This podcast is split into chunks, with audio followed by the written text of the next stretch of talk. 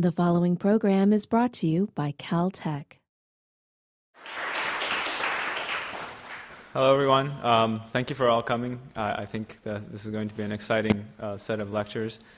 Um, we're going to have four lectures uh, in this short course, and the first one is going to be given by uh, Dr. Slava Turyshev. Um, Slava is one of our colleagues at Jet Propulsion Laboratory. Um, he's been there for, for a while, and he's a, research scientist.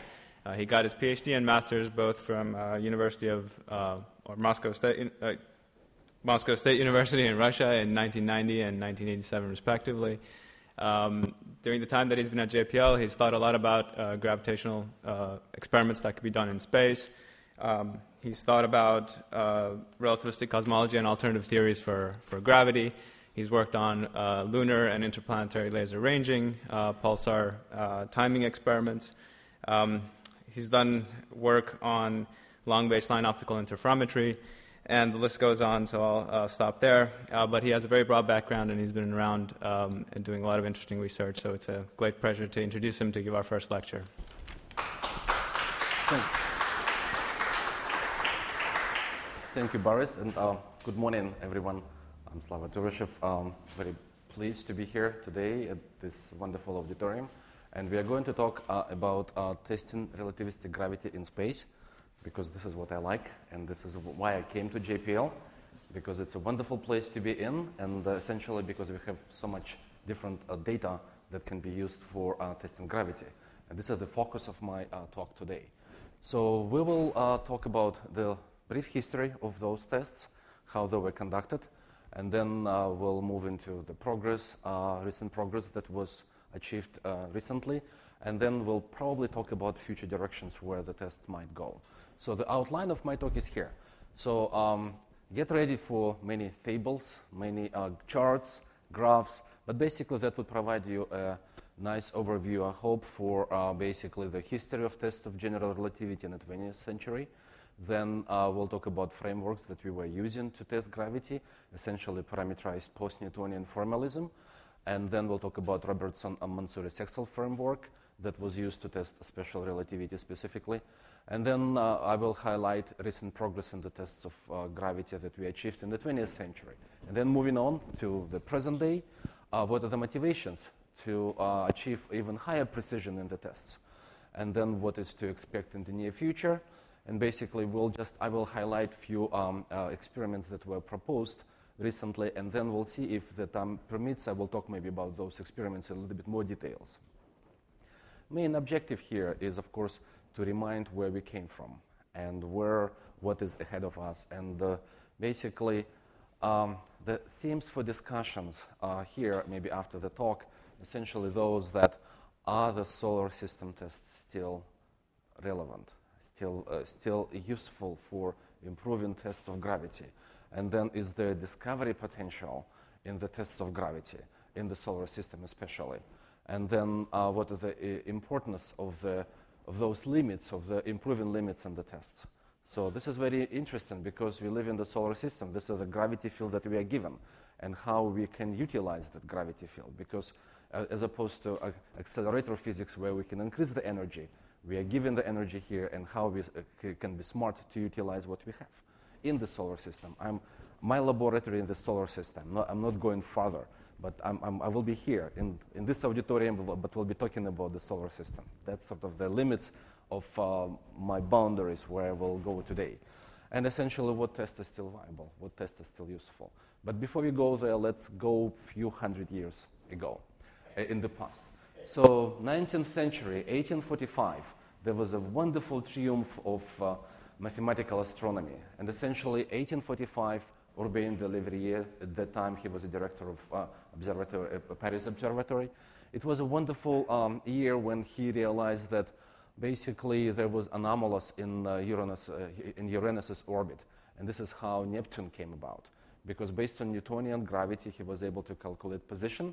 And he and Adams got position of uh, Neptune quite Adams, uh, Adams's position here and Leverrier's position here. And of course, in 1945, the planet of Neptune was discovered. And he was so excited when he realized that uh, based on the calculations, he can discover a new planet in the solar system.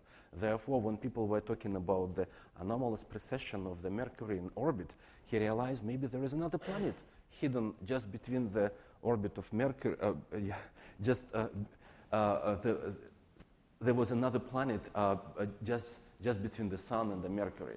And he actually conjectured that there is a planet, he called it Vulcan, and he actually thought that he observed that Vulcan, that planet and, but nobody confirmed that. So that was an interesting coincidence that based on the Newtonian gravity, he was able to confirm Newtonian gravity, he was able to find the planet of Neptune, the, uh, Neptune but then um, uh, essentially he cast a doubt on uh, Newtonian gravity because Mercury was not following Newtonian physics, and therefore there was uh, th- this is uh, in Newtonian gravity. You see a wonderful ellipse here, but in in general relativity, as we know it, the orbit precesses, and that was the puzzle that was not uh, explained within Newtonian gravity. So that that a precession is roughly 43 arc seconds per century, and as I said, it's not explained within Newtonian gravity even after we account for all the planets and all the perturbations.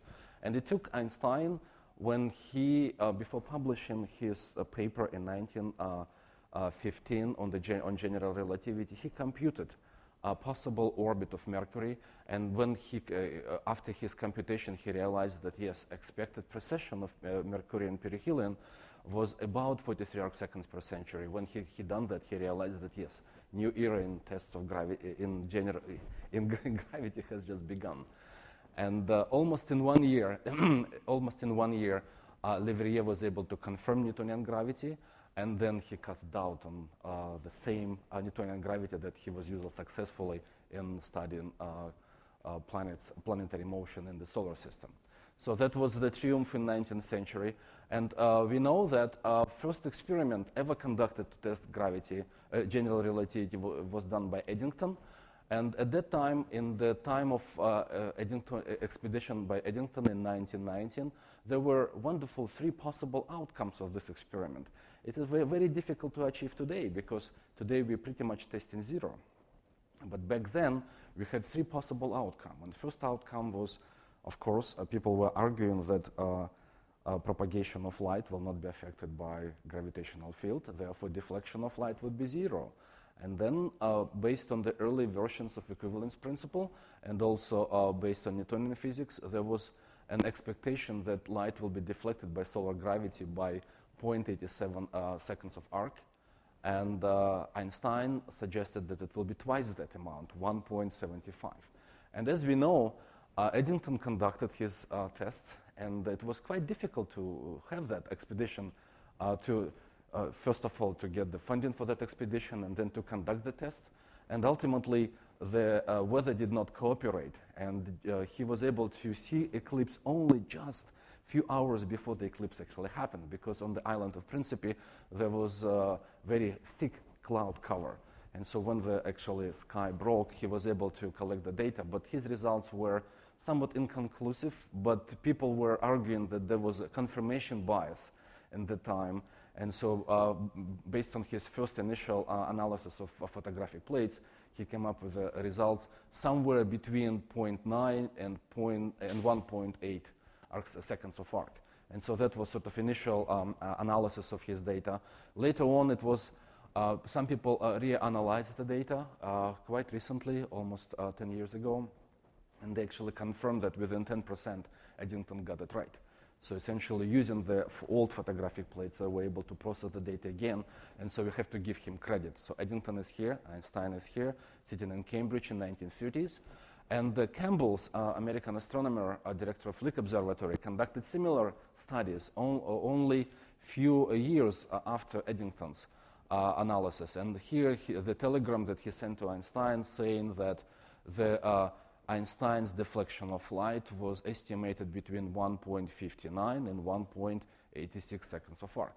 So basically, that was an experiment that was done by Campbell only four years after Eddington, Eddington's analysis, confirming really the general relativity. And so basically, it was very solid confirmation that yes, indeed, GR works to explain gravitational deflection of light. This is the uh, formula for this effect. And on the solar limb, you see it It depends on the radius of the sun and impact parameter.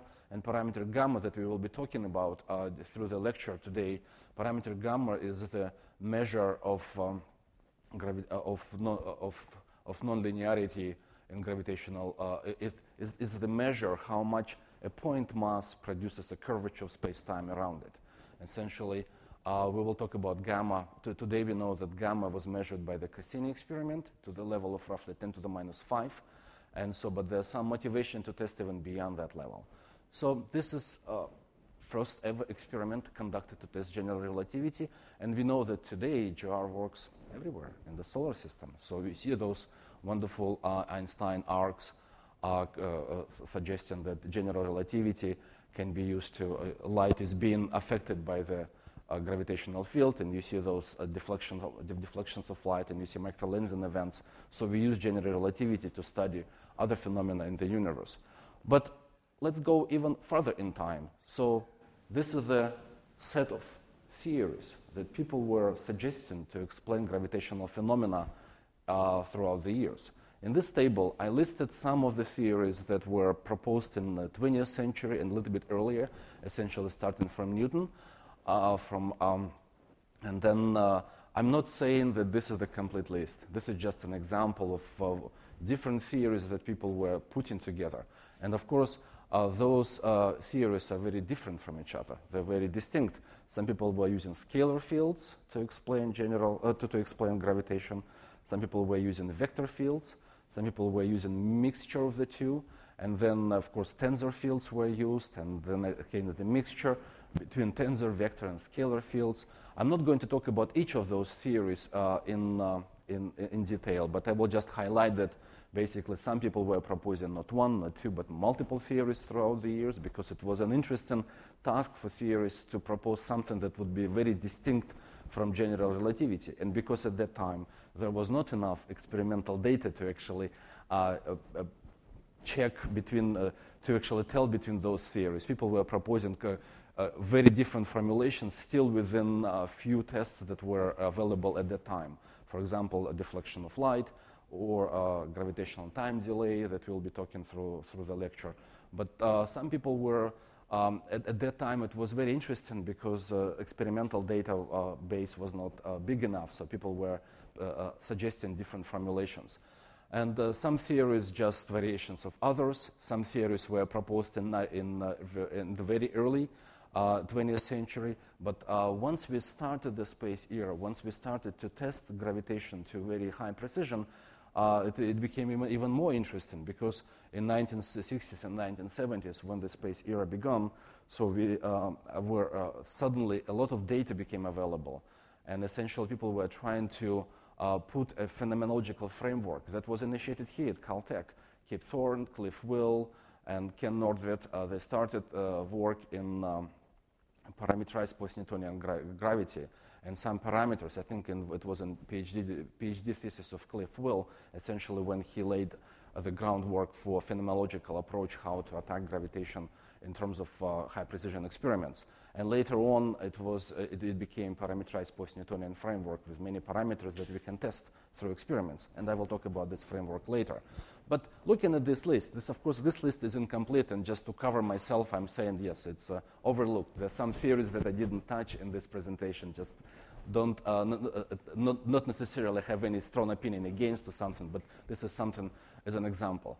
Let's put set of filters, how we process this uh, number of uh, theories. And very simple set of filters is here. So a theory, a theory must be complete. It should be not a law, but a theory. We can derive experimental results uh, from, uh, based on first principles. It must be self-consistent. Uh, get the same results no matter which mathematics or, or, tools are used. And then, of course, it must be relativistic. Non-gravitational uh, laws of physics are those that are, are prescribed by special relativity, and then it has to be Newtonian. It has to have valid Newtonian limit. And based on that, we can eliminate quite a few theories right away. So that's uh, sort of the, the um, uh, step that I will be taking uh, one after another uh, by applying different set of physical constraints on the possible uh, field of, of, of theoretical um, uh, thinking, how we can explain gravitational. For example, Newtonian uh, the, uh, theory of gravity, uh, 1686, is just non-relativistic. It's explicit, explicit action on the distance. Then we talk about Poincare, uh, Fierz-Pauli uh, framework that became very uh, important very recently when we start, start uh, talking about massive gra- gravitons and possible contributions of massive gravitons to explain phenomena that we see in the large horizon scale physics. So uh, then uh, some theories uh, were, just for example, in Birkhoff theory, it's not Newtonian, it, depend, it demands that the speed of light equal to the speed of sound. And I, again, I will not be going through those theories one by one, but essentially each of those theories that will be eliminated from the list will have a certain con- conflict with the reasonable approach that we take in under understanding what gravitational is. So then, um, um, in 1960s, uh, uh, it was very interesting development when people were uh, thinking about how to explain uh, equivalence principle. And as we know it, equivalence principle today is consists of three basic postulates, or three, three principles. It's uniqueness of free fall, validity of local Lorentz invariance, and validity of local position invariance. I will talk about those three in the uh, next few charts. But basically, if we impose the validity of equivalence principle, we see that uh, theory by Kaluza Klein and, Benif- uh, and Belinfante Swihart, uh, those theories are not uh, valid. This is very interesting theory because it's uh, multidimensional. It's not four dimensions. It's, uh, they impose another fifth dimension. And Kaluza Klein theories or class of those theories uh, very recently became again very popular in, uh, as a possibility of embed physics in a multidimensional manifold and uh, trying to explain physics from that standpoint. So, but at that time, uh, based on the initial formulation of this theory, this theory was not uh, considered viable based on the, in, uh, the fact that it, it, it confronts um, Einstein's equivalence principle. So here, basically, Belinfante Swihart theory of 1975 is not a metric theory because uh, uh, if we impose uh, validity of Einstein's equivalence principle, pretty much you can see that uh, it mandates that a theory must have a, uh, that a g- gravitation must have a metric nature, and so essentially gravity is uh, uh, and, and, matter interact through a, a, metric field. And that, this is why um, only metric theories of gravity are viable in the context of uh, studying gravitation, especially in the weak field limit. Uh, so uh, let's talk about experiments that were conducted uh, to improve the test of equivalence principle. Starting from Eötvös uh, experiment in very late 19th century when he conducted his initial experiments uh, which measured equivalence principle to the level of roughly 10 to the minus 8. And what, and what we measure here on the y-axis is delta A over A. What is delta A is basically when we study the free fall of two bodies composed from different material, and we study uh, their falling in the uniform field, uniform gravitational field. And so when we study acceleration of each of those bodies, the difference between the two accelerations divided by the sum of the two accelerations, essentially this is Eötvös parameter.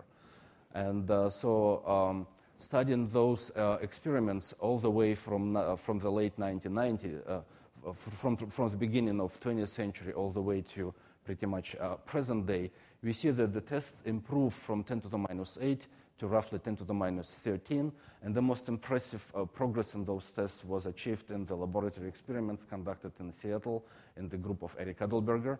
And essentially, this is Eöt-Wash experiment.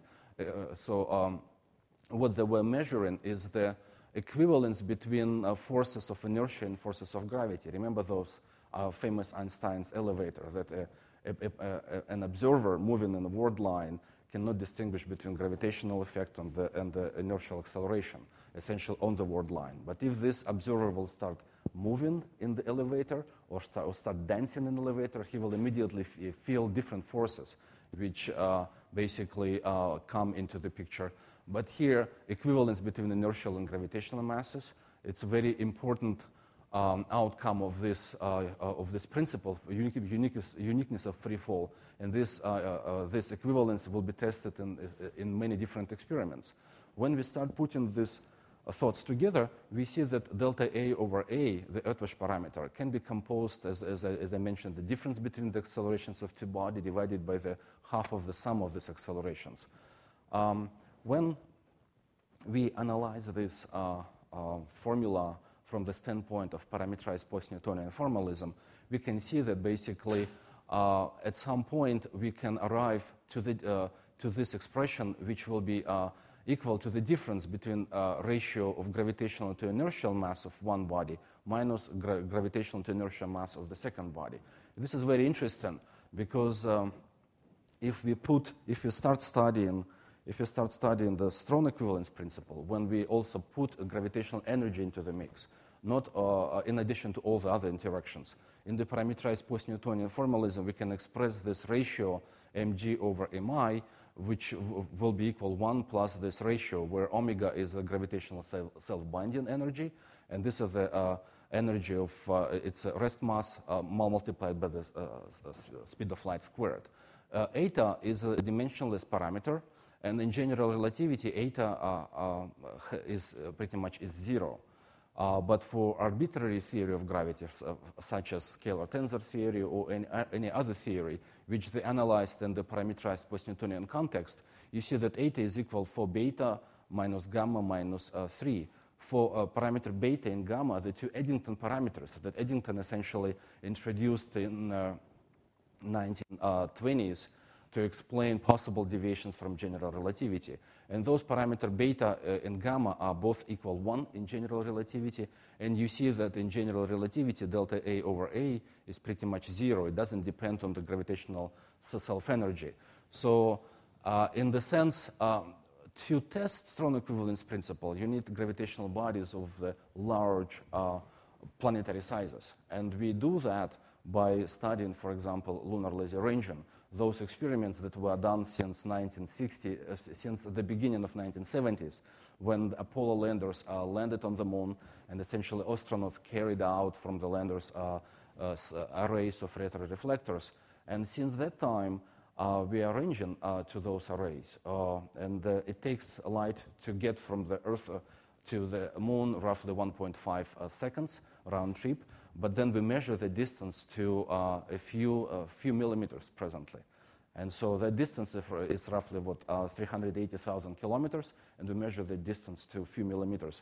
And that um, precision gives us a lot of information as to how this uh, binary, the Earth and, this, uh, and, and, the Moon, moving in the gravitational field of, of the Sun. Essentially, what we do, we drop Earth and the Moon in the, gra- in the gravity field of the Sun. And we study the difference of these accelerations between uh, Earth and the Moon because basically uh, they have different composition, these two bodies, and dropping the two bodies in the gravitational field of the Sun allows us to conduct the same type of experiments that were done in the laboratory, dropping two different masses or providing them with different set of dynamical conditions. And so let me also highlight a couple things. Uh, first of all, uh, in this chart, we see that uh, there are some funded projects, the projects that were either conducted or those projects that uh, sort of already been done in, in the past. So this is the present history. But looking in the future, what to expect in the near future?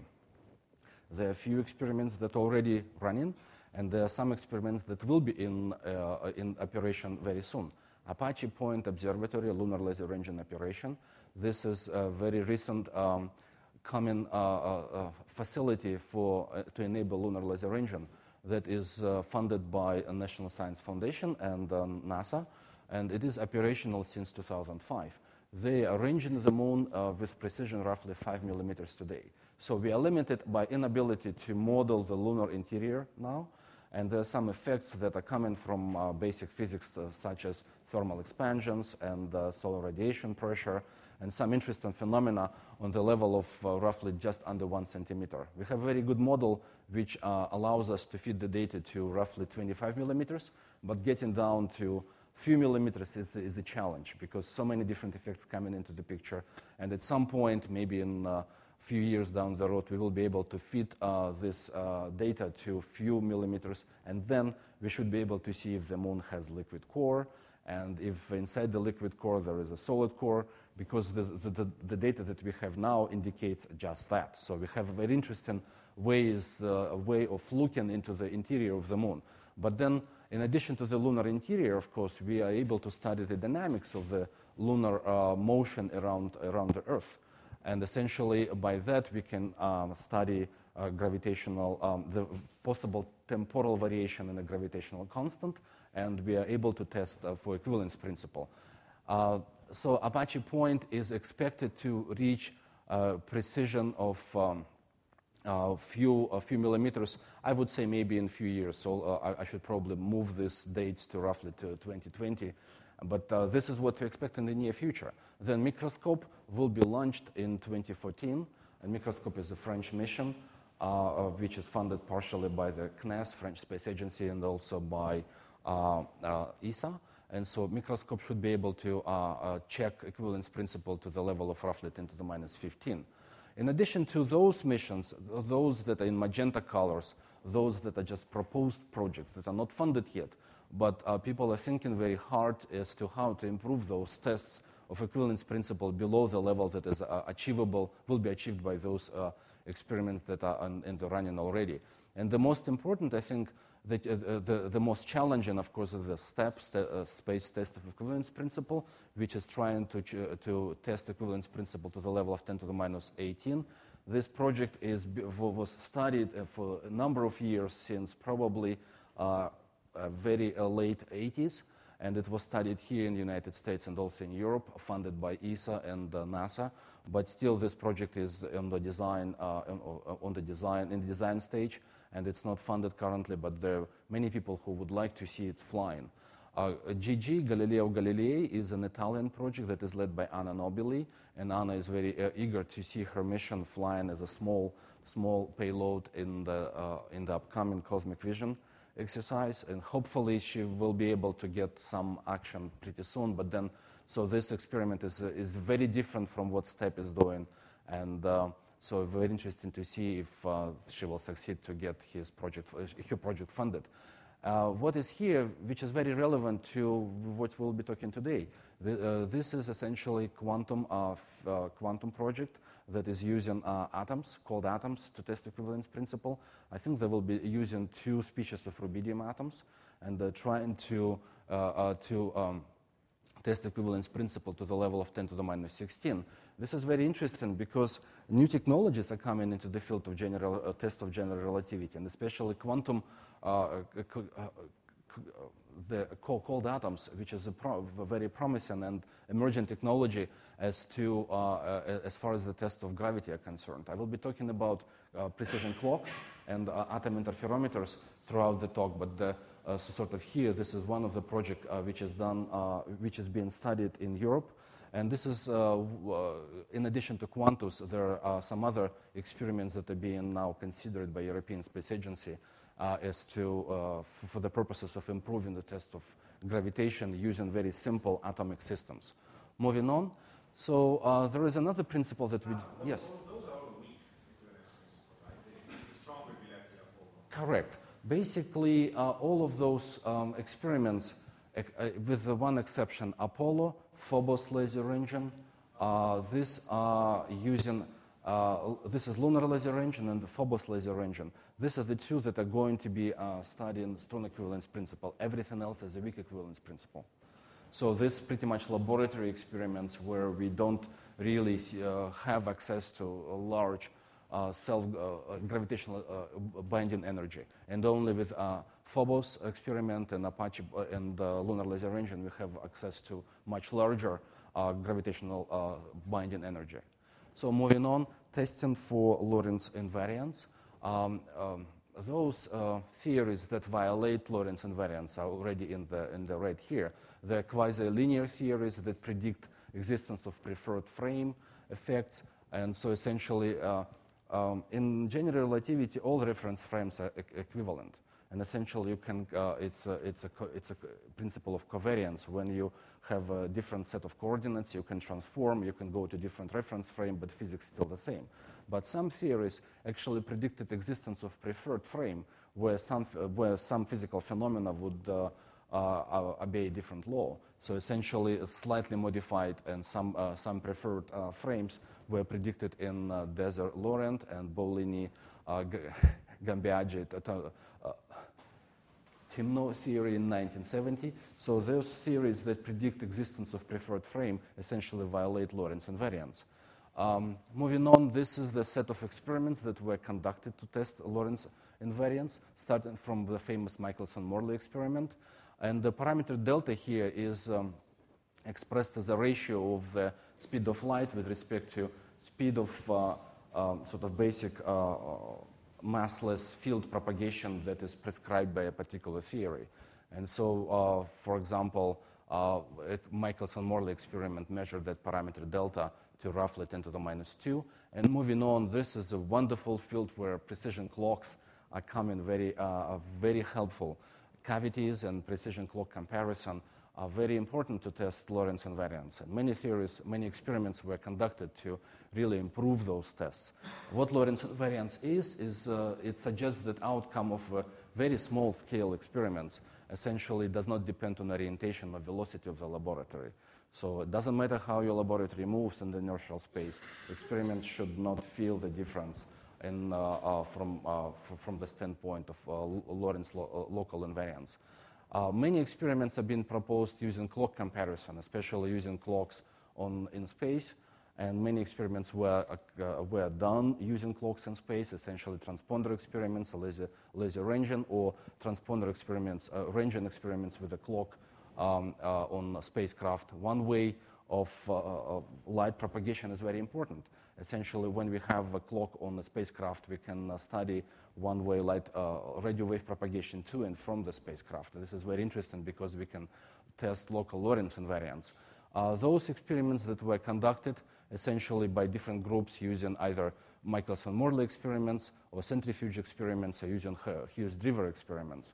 So this is the current state of uh, uh, test of lo local Lorentz invariance. But those experiments were very interesting to actually test the foundation of general relativity, which is, in, in a sense, when we take gravity away, special relativity uh, remains there. And the framework that was done by Mansouri and Sexl in 1977 was very handy to test uh, for any possible violation of Lorentz invariance. Being put in simple terms, when you have Lorentz transformation and you uh, basically put by hands some parameters which uh, may be velocity, velocity dependent terms. So when you expand uh, this Lorentz transformation, we're putting by hand essentially parameter A, which is dependent on V over C squared through parameter alpha and uh, beta and delta. In special theory of relativity, you see parameter alpha is minus one half, parameter beta is just one half, and delta is zero. So now you are able, by, by doing this, you are able to expand your parameter set and essentially check for a possible uh, orientation of velocity dependence of your experiments. And it is interesting because you have a natural, we have, we have natural frame which is set by cosmic microwave background, and we have laboratory frames. So basically, we have to, few velocities or few direction of motion available to us to see if our solar system or laboratory on Earth moving with respect to those uh, directions. And these are the interesting outcomes of this, of this framework. When we talk about Michelson-Morley experiment, which is orientation dependent, we are dealing with this uh, combination of parameters, which is one half minus beta plus delta. Kennedy-Thorndike experiment, which are velocity dependent terms, uh, will uh, have parameter beta and alpha in this uh, so in, in, the amplitude, and then the contraction and, di and dilation are being sensitive to parameter alpha only. So those tests that were conducted recently, starting from the, from the beginning of this um, decade to roughly 2009, were able to test those parameters to very, very imp impressive precision. Michelson-Morley parameter was tested to roughly 10 to the minus 12, and then uh, Kennedy-Thorndike experiments conducted by Peter Wolf and colleagues tested parameter Kennedy-Thorndike uh, combination to 10 to the minus 7, and then testing a contraction and dilation was done to similar precision. So that's how well we know that our laboratory uh, in locally obeys uh, Lorentz invariance and essentially does not depend on orientation or velocity of the, of the motion. And in addition to those tests, the experiment, uh, experiments conducted by Herrmann et al in, in reported in 2009, tested the isotropy of the speed of light to very impressive precision, precision 10 to the minus 17. So these are all laboratory experiments, which are very important when we think about astrophysics and cosmology, which we'll be discussing in the next few talks. But this is the foundation which we use to move from the solar system going out and uh, studying the universe. Uh, so moving on, uh, there is another uh, set of principles we, we called local position invariance. And local position invariance, basically, you see those theories already violating local position invariance. Based on different principles, essentially, there, those theories would use not four dimension manifold, but basically three dimensions plus another dimension uh, for time, or two times, uh, two time dimensions, or different, uh, or different stratified theories of gravitation, which uh, for, for uh, which would prescribe different uh, backgrounds for propagation massless and massive fields. And so essentially, uh, those theories that would violate uh, local position invariance are shown here on this list. And so uh, as we move forward, you see how those theories will be eliminated one by one through this list from using applying different principles that we discuss. But local position invariance, this is a set of experiments that are very interesting Again, uh, what we test here is a parameter alpha, studying gravitational redshift in this case. And the local position invariance uh, suggests that uh, outcome of any local non-gravitational experiment is independent on when and where in the universe the experiment is conducted. So it doesn't, it doesn't matter if we conduct experiment on the surface of Earth or, or using spacecraft or studying spectra of uh, extra solar system sources. And essentially going from Pound-Rebka experiment and including hydrogen maser experiment that was done by uh, Bob Vessot in Smithsonian Observatory, and all the way to the future planned mission that is ACES, uh, Atomic Clock Ensemble in Space. So Atomic Clock Ensemble in Space uh, is going to be launched in a few years by European Space Agency. It is well funded now, and so it attempts to test for uh, redshift in particular parameter alpha to 10 to the minus, approaching 10 to the minus 7. But there was a very interesting recent result that uh, still uh, sort of uh, uh still is being debated in a sense, using uh, Bose-Einstein condensates to test for uh, local position invariance and using Bose-Einstein condensate done by Mueller, Peterson, Chu, and reported in 2010. This BEC interferometry essentially was able to um, access the region of roughly 10 to the minus, uh, approaching 10 to the minus 9, which show how interesting the new technology is, promising us even better precision. And essentially, Bose-Einstein condensates may come very handy in many different fields, especially here, local position invariance. Why we are sensitive to, uh, they, they, conducted a laboratory experiments, but why, do, why would you ask they are sensitive to local position invariance? As the Earth moves around the Sun, it moves on elliptical orbit, right? So gravitational field of the, of the Sun varies because of the ellipticity of the orbit. So the laboratory is being submerged in a different gravity field throughout the year. So essentially, you can check for alpha, uh, just that. So delta nu over nu is the frequency of your of your uh, oscillator that you are uh, using, and the variation of gravitational potential uh, throughout the orbit of the Sun uh, of the Earth moving around the sun. So they were able uh, to check for a possible um, violation of local position invariance to the level of roughly 10 to the minus 8, uh, 3, time, uh, 3 times 10 to the, uh, I'm sorry, 7 times, uh, times 10, 10, to the minus 9. And ACES is only going to achieve that result in maybe a few years down the road. So which shows the sort of, in, in some sense, high promise of the new technologies that we are going to, to, to talk about through this workshop and the test of gravity, which is very impressive. Uh, moving on, let's go back to the basics of general relativity. I will bother you with few charts uh, where I will show some equations, but it just ever, very lightly. In a sense, so I'm talking about uh, the action of general relativity, which is very simple in mathematical terms. We're talking about the Ricci scalar. Ricci scalar is composed from Ricci, uh, from, uh, from, Ricci, from Ricci tensor and the gravitational uh, metric. Uh, of, uh, and the metric of a space-time. Uh, the Ricci tensor is given here, which is a function of essentially the Christoffel symbols. Christoffel symbol is the first derivative of the metric tensor. Then the Riemann, uh, the, the Ricci tensor will give you second derivative of the metric tensor. When you do, when you add to the mix uh, the action of a standard model, which is given generically here, and you take a simple variational principle, you can essentially arrive to equations of uh, general relativity, where in addition to the standard uh, terms of uh, this uh, that are known in the equation, I have put the cosmological parameter, parameter in.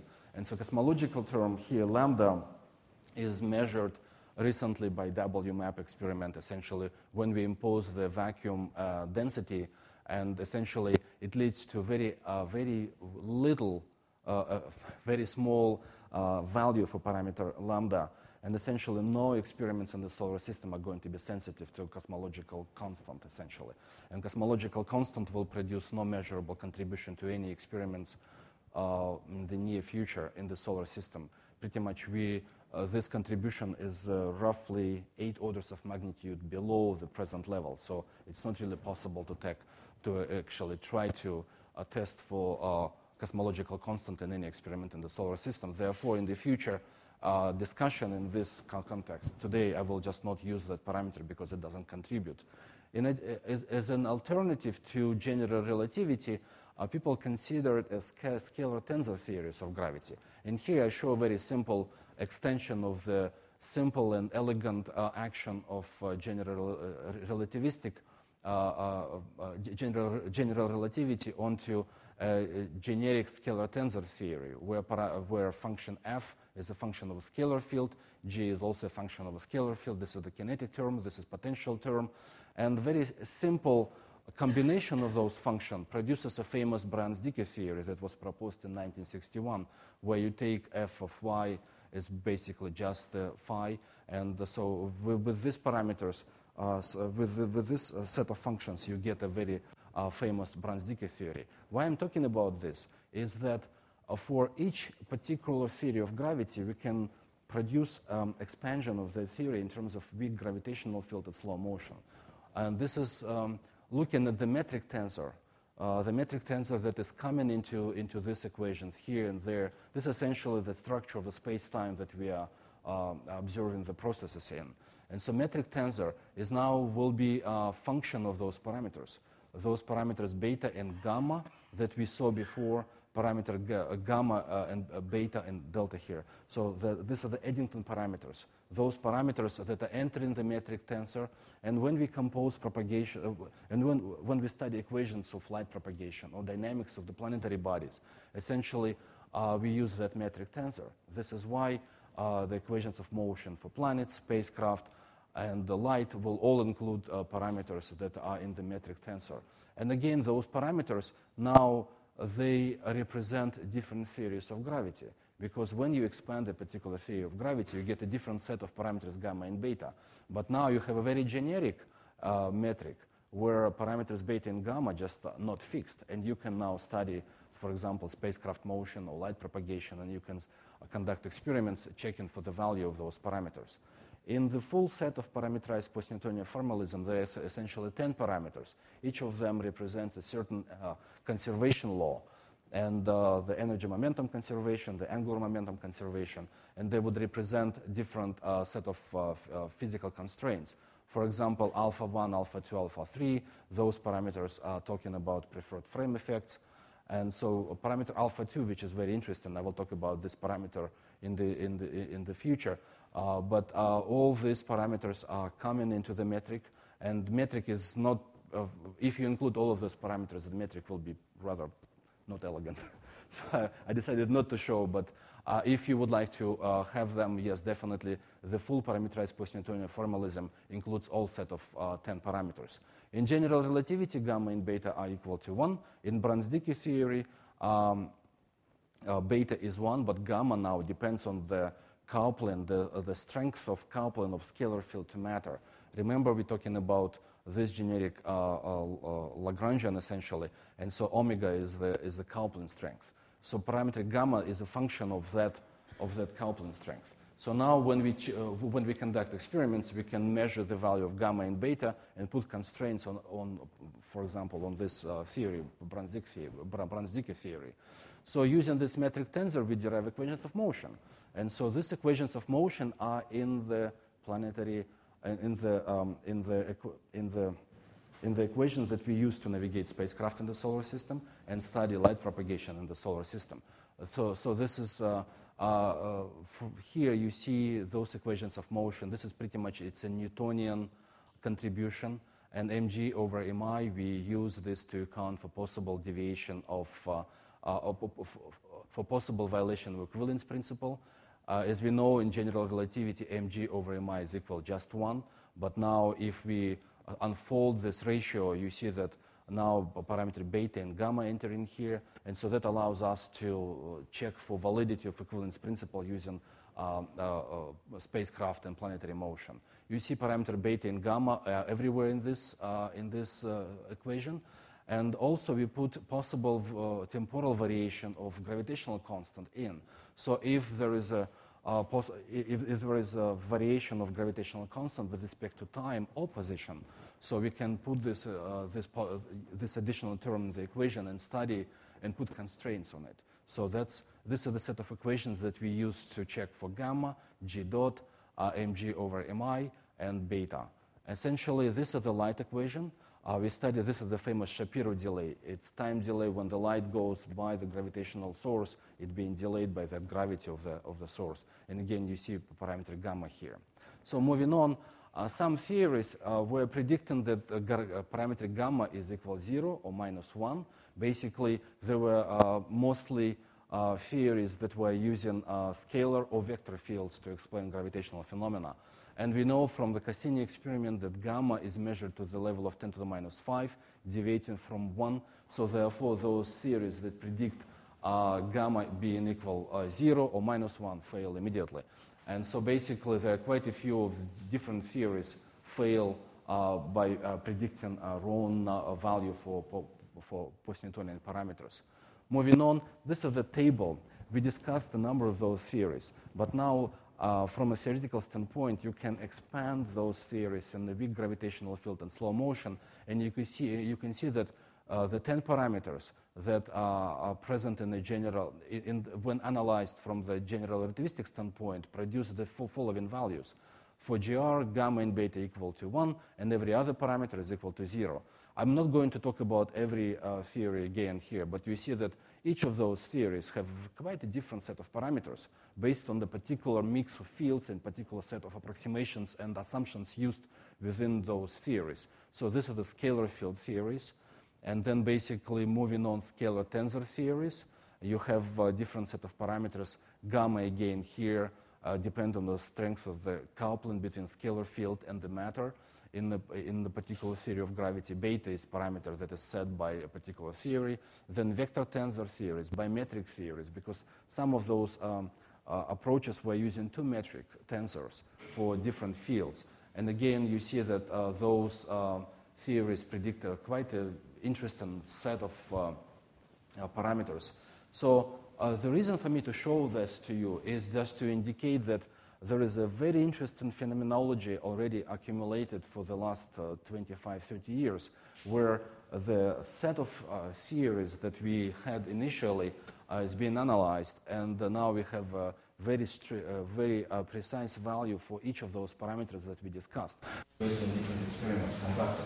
But as you see here, Uh, those experiments are now uh, uh, were able to eliminate another set of another set of uh, um, theories in this list. Moving on, uh, there is another uh, interesting experiment that was con- conducted. Essentially, when I analyzed the mercury perihelion advance in 1980s, the, we, we noticed that if you analyze mercury perihelion precession, uh, it is being expressed in the following uh, form, where uh, this contribution just will be based on the orbit of the Mercury, and here the, this is the contribution of the solar gravitational uh, quadrupole. And essentially, um, uh, until recently, uh, there was assumption.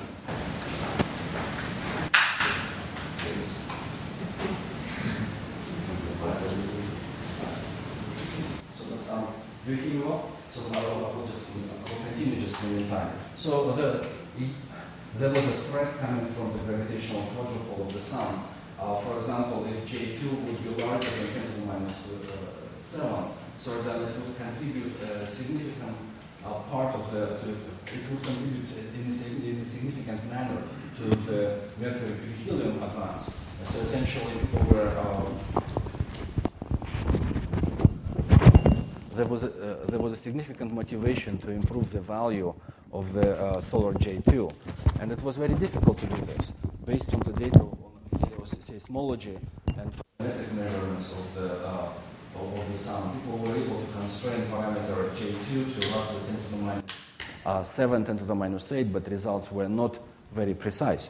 So here, uh, very recently, uh, Alex Konopliv from Jet Propulsion Lab and his colleagues in 2010 were able to analyze a set of uh, planetary data of, in, the pl- in planetary spacecraft. They actually, this, the analysis resulted in solar J2 being measured of roughly 1.9 10 to the minus 7.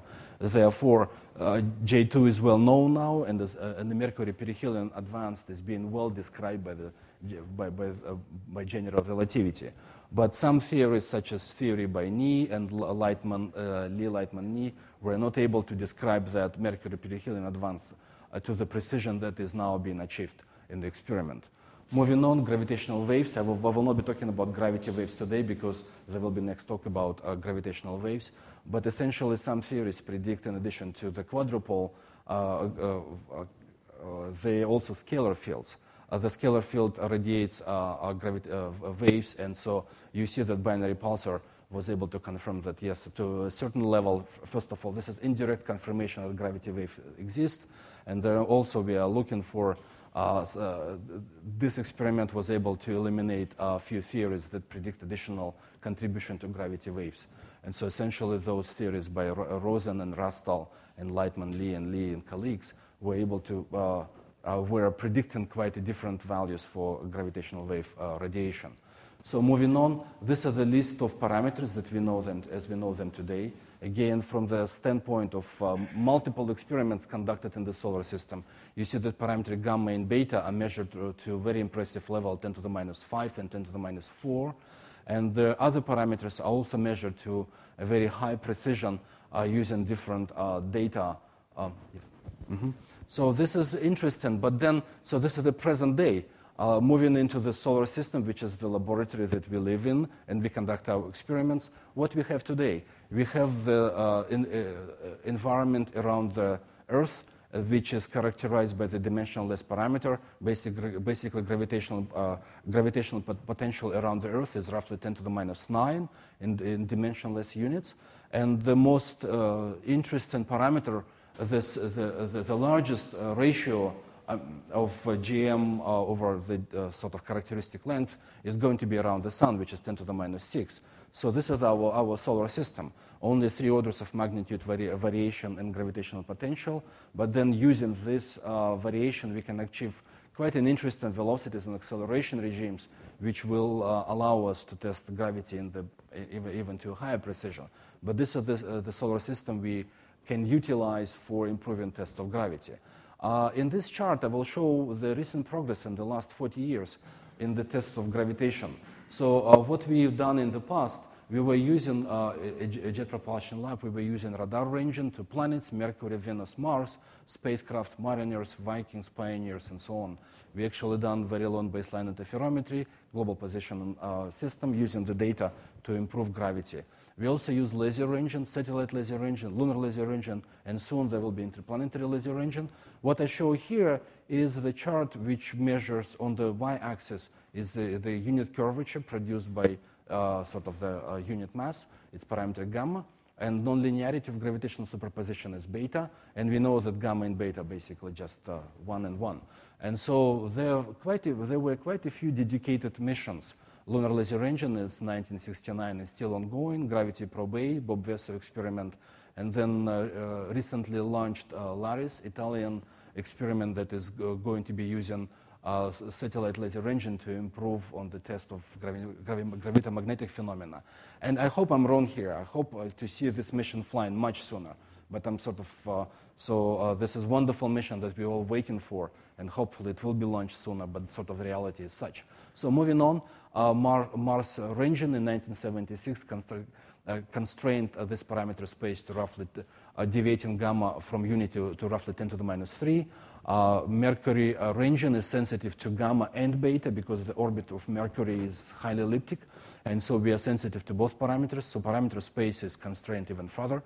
So astrometric VLBI, which was done in, uh, in 2009, constrained again parameter gamma less than 10 to the minus 4.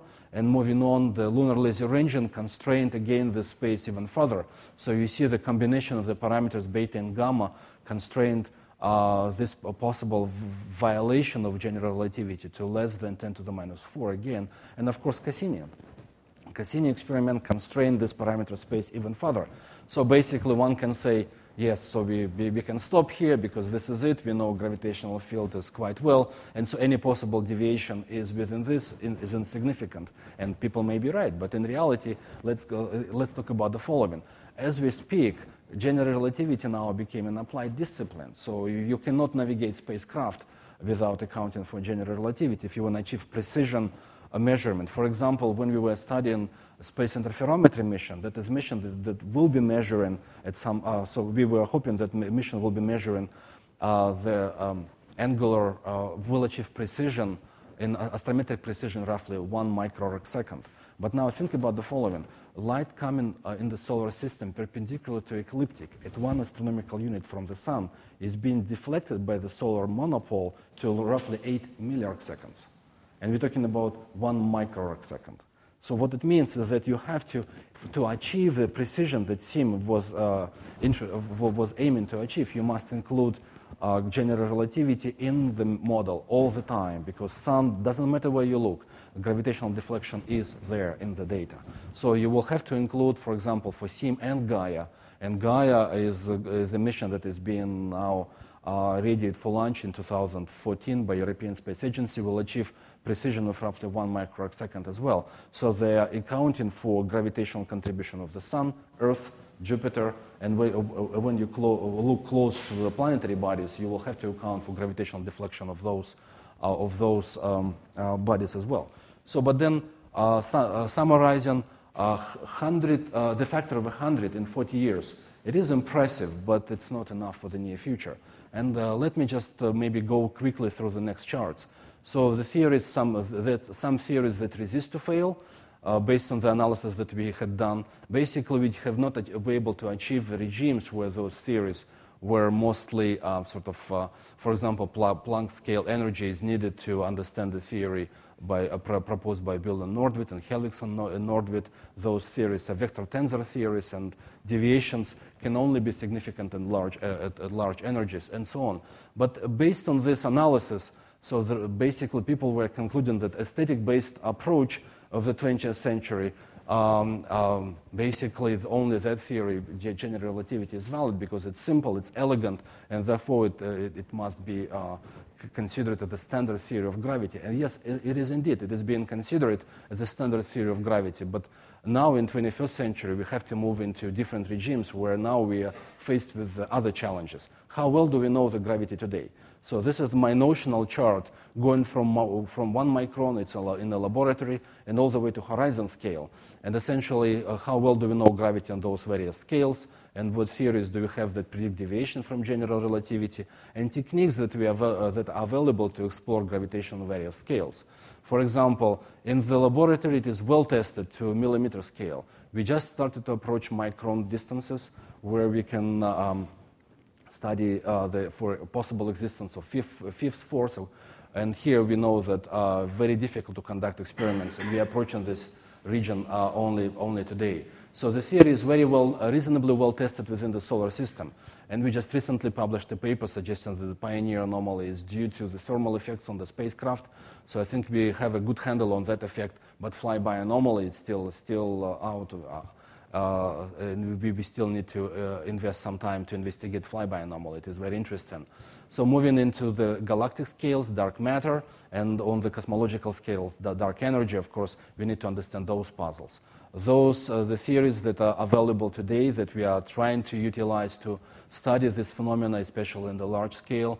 We're talking about infrared modified gravi- gravity, FFR gravity, branes, uh, Dvali Gabadadze Porrati, strings.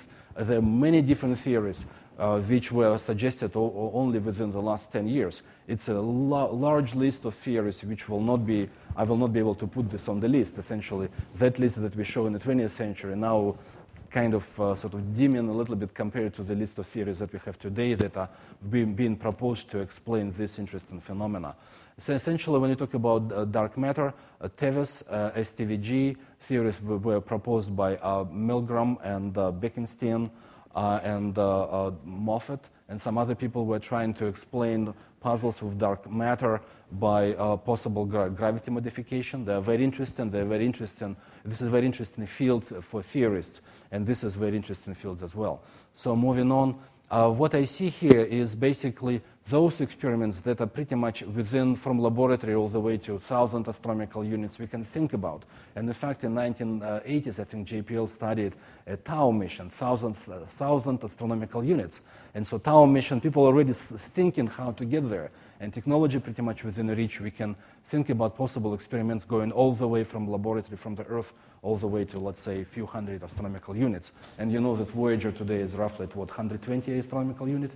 So we're already there. We're approaching that uh, big gap, and we're getting uh, our technologies uh, uh allowing us to conduct controlled experiments all the way if, uh, if we need to uh, have large potential variation or velocity variation.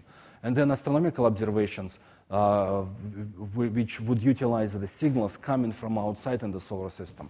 And so I'm separating the two controlled experiments where we fly laboratory, essentially small-scale laboratory, where systematics is uh, under our control, but we have to come, use either a gravitational field or velocity or some conditions that we create within the laboratory, or those uh, signals that we're getting from the extrasolar system uh, sources. And then basically different techniques are available to conduct those uh, different interesting experiments, cosmological missions, uh, uh, cosmic microwave background research, and so on and so forth.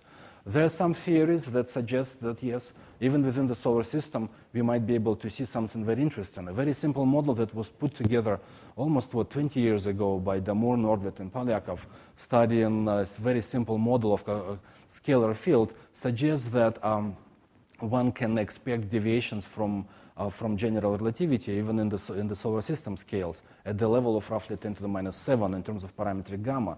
Similar predictions exist for violation of equivalence principle. So people are suggesting that even within the solar system, you may be able to come up uh, with an experiment that will test even further, even deeper the regimes and study possible uh, contribution of the scalar field for uh, present-day physics.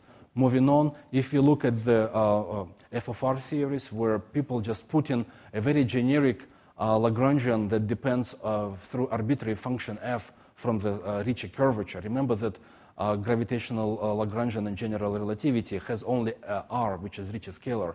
And so now, so now if you put just arbitrary function and you work your way through the approximation, you get gamma minus 1 and beta minus 1 will depend on the shape of that function. So essentially, it connects the two regimes, solar system scale test and all the way to cosmology. Moving on, again, the zoo of different theories that were proposed recently suggest that you can actually come up with a very interesting Lagrangian that is testable uh, through experiments in the solar system or uh, going through cosmological research. I'm not going to talk about those theories as well, but basically I'm just showing that yes, indeed, in the 21st century, some of those new proposals are bringing back theories that we pretty much uh, dealt with in the 20th century. For example, Kaluza-Klein theory, Brans-Dicke theory, and uh, uh, Birkhoff, uh, the, and, and Fierz and Pauli theory as well. So there are quite a few interesting reasons to test general relativity, and so uh, many theories are back to the mix, and we would like to try to test them. Looking in the experiment that was conducted by Cassini, using um, uh, radio waves at X band and Ka band, we were able to test parameter gamma to 10 to the minus 5. And essentially, we were uh, those frequencies are needed because at the higher frequencies you can come much closer to the sun. So impact parameter will be very, very small. And so the, small, the, the higher the frequency, the closer you come to the solar uh, photosphere, and therefore you can uh, see, have a stronger regime for, for, uh, for testing gravity. But now uh, what, uh, what do we have? In the future, for example, the techniques that we discussed today already, very long baseline interferometry, currently the result is 3, to, uh, 3 times 10 to the minus 4, but it is rather limited to 10 to the minus 4 because of the source structure. So we don't expect a major improvement from VLBI. lunar laser that currently measures parameter 8 to, to 10 to the minus 4. In about five years, we hope to get a one order of magnitude improvement. But then uh, there are some challenges in uh, modeling of the uh, lunar laser ranging um, experiment because of the lunar interior and some propagation effects through the, through, through, the solar through the Earth atmosphere. Ranging on Mars will allow us to measure parameter gamma to 10 to the minus 6, uh, tracking to Bepi-Colombo at Mercury will probably lead us to 10 to the minus 6 uh, measuring parameter gamma. And then optical astrometry, Gaia, will measure parameter gamma to 10 to the minus 6. This is what one can do as a piggybacking on somebody else's experiment. And now here, uh, challenge us to come up with an interesting concept using technologies that at hand, quantum technologies, to actually improve the tests using uh, solar system environment and improve tests below what is possible today. Uh, putting this in the chart, present value of parameter gamma measured by Cassini in, in, in, in uh, 2002, it, it is here. Parameter uh, delta A over A for equivalence principle its uh, present value is here. G dot over G is the lunar laser range in 2007. And this basically different theories that were proposed to motivate a test of gravitation in the solar system. And this is what those theories predict. So uh, basically, Gaia, Bepi-Colombo, Phobos laser ranging, gravitational time delay mission, LATOR Beacon will be able to improve. These are the missions that were proposed recently. Will be able to improve this measurement of parameter gamma by a few orders of magnitude, and so on and so forth. And so, um, the new emerging technologies. This is very interesting, and this is what I'm personally here to learn, because. Uh, the frequency standards and the precision that we're able to achieve today in the laboratory and what we hope to achieve in the future flying optical clocks in space, this is very interesting, very impressive, and we hope to benefit from the stability of the optical sources at the level of 10 to the minus 16 or maybe 10 to the minus 17 in the laboratory, because now we can improve the test of local Lorentz invariance, we can conduct experiments testing gravitation in the solar system. This is very interesting. And matter wave interferometers, this is very exciting, a new world altogether, because now we can use use these devices to study the accelerations or uh, rotation, to do gravity fields of planets. And so these are the technologies that are very much, uh, we, are, we are very much interested to see in the, in the experiments. And so the purpose of this workshop is very much uh, to, to, to discuss this possible technology, these technologies as a possible uh, newcomers in the field. And this is my last slide. I'm concluding with the following statements that recent technological progress essentially resulted in new instruments with unique performance. And I'm talking about essentially clocks, atom interferometers, because these are the very exciting technique that we very much in, the, in need in testing gravity in the solar system. And those techniques could lead to major improvements in the test of relativistic gravity and already led to a number of experiments proposed, especially to European Space Agency, that is funding those experiments quite, quite, quite well uh, through cosmic vision exercise or through other programs. And then the, there are some challenges in the solar system. Um, sort of dedicated space-based experiments are very expensive, so the science must worth the money spent. So it's very challenging to propose new experiments, standalone experiments. So the, uh, the, unfortunately, the series of GPA, GPB, and GPC probably will not continue. So, but we gravity probe A, gravity probe B. So unfortunately, so this sort of uh, logic is very difficult to, to achieve. But uh, those experiments that we that, that are most relevant it's test of equivalence principle, G dot, and parameterized post-Newtonian parameter gamma. So this is most uh, sort of relevant to the future uh, tests. But again, uh, we have to realize that gravitational field in the solar system is rather weak. So we have to look for as much uh, for a mission scenario which would utilize either a regime of high accelerations or um, basically uh, access to gravitational field of, of the sun or conducting experiments in the very close proximity to the sun, which is very important. And so then look for those anomalies. For example, the flyby anomalies uh, yeah, that still uh, uh, exist may indicate something, may indicate that it's just systematics on the spacecraft, but all people, some, some people suggest that it may actually be relevant to some new physics.